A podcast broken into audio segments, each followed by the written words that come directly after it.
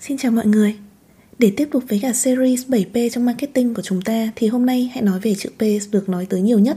Và cũng có nhiều góc nhìn cũng như là hoạt động đa dạng nhất để triển khai nhé Đấy chính là promotion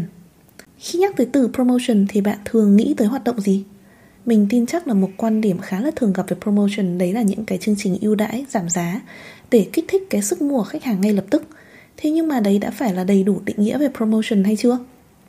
Một cái định nghĩa đầy đủ về promotion sẽ là quảng cáo, là truyền thông, là tất cả những hoạt động để giao tiếp và thuyết phục khách hàng mua sản phẩm, sử dụng những cái công cụ truyền thông khác nhau. Khi nói tới cụm từ công cụ truyền thông thì ngay lập tức mình nhớ lại từ tít hồi học đại học. Khi mà mình học lớp marketing principle thì phải. Trong lớp đó mình được học rất là nhiều những cái kiến thức nền tảng về marketing. Tuy nhiên, cái yếu tố mà thầy giáo nhấn mạnh nhất và bắt bọn mình học đi học lại tới nhớ nhất, đấy chính là định nghĩa về năm công cụ truyền thông chính năm công cụ truyền thông chính đó là advertising, PR, sales promotion, personal selling và online marketing. Mình nghĩ là một phần lý do promotion thường được nhìn nhận như là những cái chương trình ưu đãi giảm giá cũng là bởi trong cái context sale promotion thì thật sự là từ promotion trong đó hướng tới những cái chương trình ưu đãi giảm giá thật.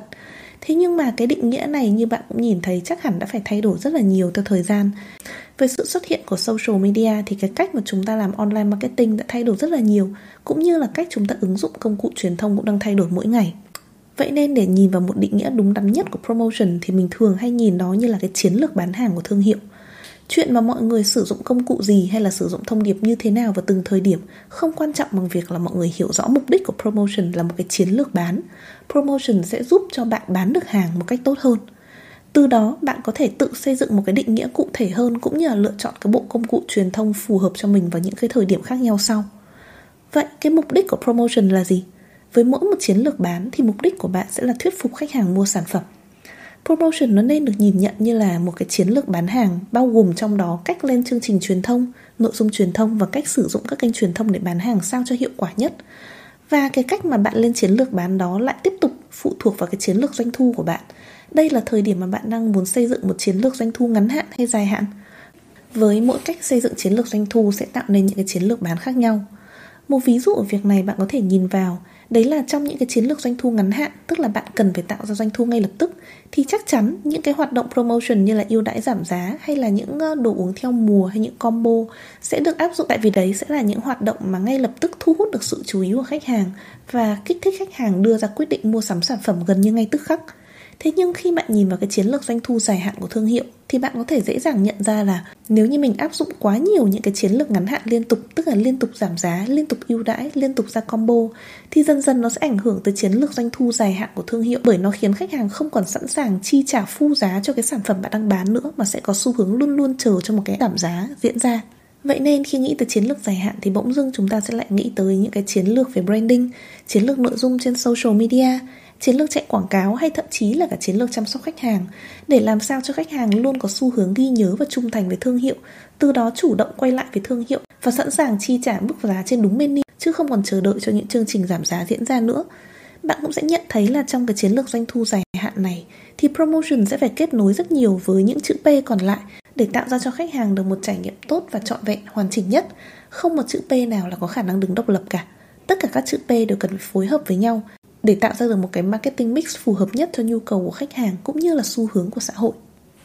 Bạn cũng có thể thấy là trong những cái ví dụ nêu trên thì có những hoạt động mà mình hoàn toàn không hề nhắc tới, Ví dụ như là làm TVC quảng cáo này, Hay là direct marketing, tức là gửi email cho khách hàng, Hay personal selling như là trực tiếp đi sale từng nhà.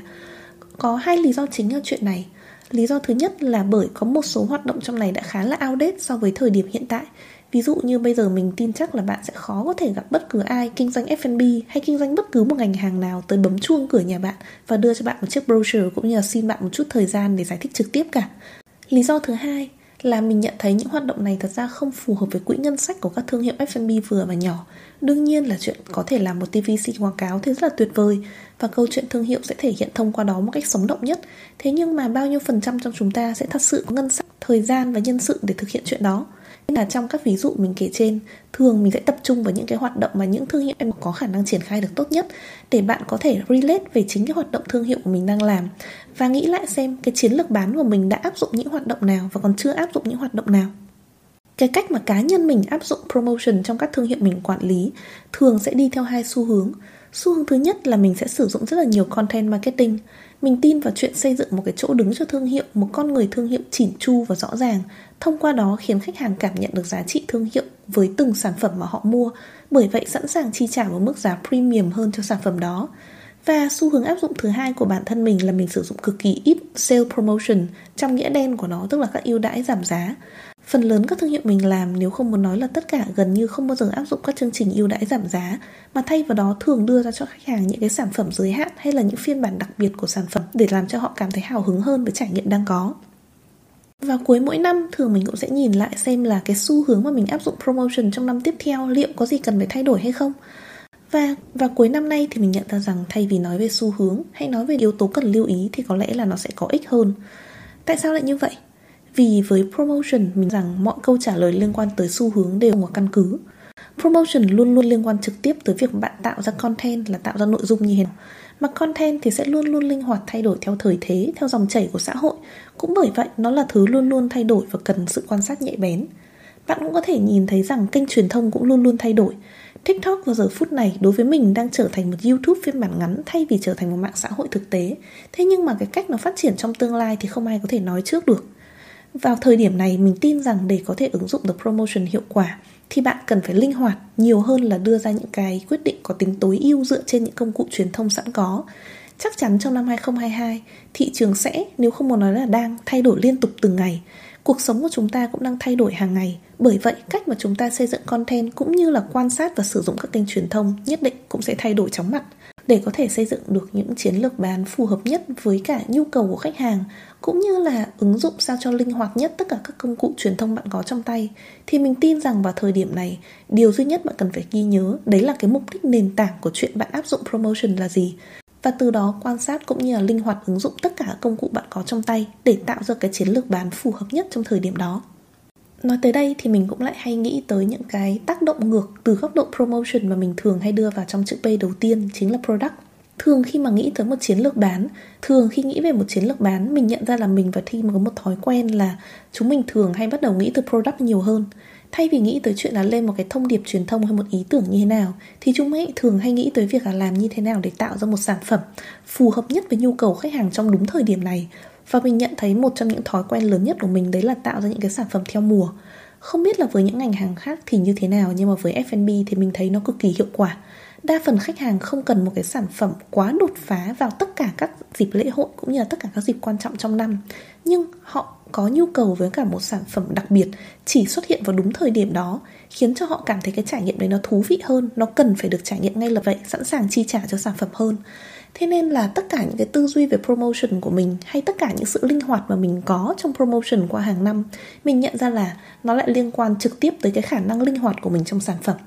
và để có thể linh hoạt trong sản phẩm thì chắc chắn là bạn cũng nhận ra đấy. Những người làm marketing như chúng mình thật ra không thể nào có khả năng tạo ra một sản phẩm từ A tới Z được. Chúng ta cần phải có một sự liên kết rất là chặt chẽ với bộ phận R&D, với người chủ thương hiệu Với những người thật sự hiểu rõ cách tạo ra những cái hương vị và những phiên bản mới Để chiều chuộng được cái nhu cầu trải nghiệm những thứ mới của khách hàng. Thế nhưng vẫn tạo ra cho họ một cái hương vị đủ quen thuộc, đủ hấp dẫn để họ cảm thấy an toàn khi lựa chọn. Vậy nên là khi nghĩ tới promotion trong năm tới thì mình khuyến khích bạn là hãy luôn luôn liên kết promotion với cả product một cách chặt chẽ nhất có thể và tìm cách tạo ra những cái trải nghiệm độc đáo cho khách hàng trước khi nghĩ tới những cái trải nghiệm về ưu đãi giá hay là những cái trải thông khác nhất. Hy vọng là với những nội dung mình vừa chia sẻ, bạn sẽ có một cái tư duy mới mẻ hơn về promotion trong năm 2022 và từ đó áp dụng được hiệu quả hơn. Cảm ơn bạn đã lắng nghe và hẹn gặp bạn vào ngày mai với chữ P thứ năm nhé.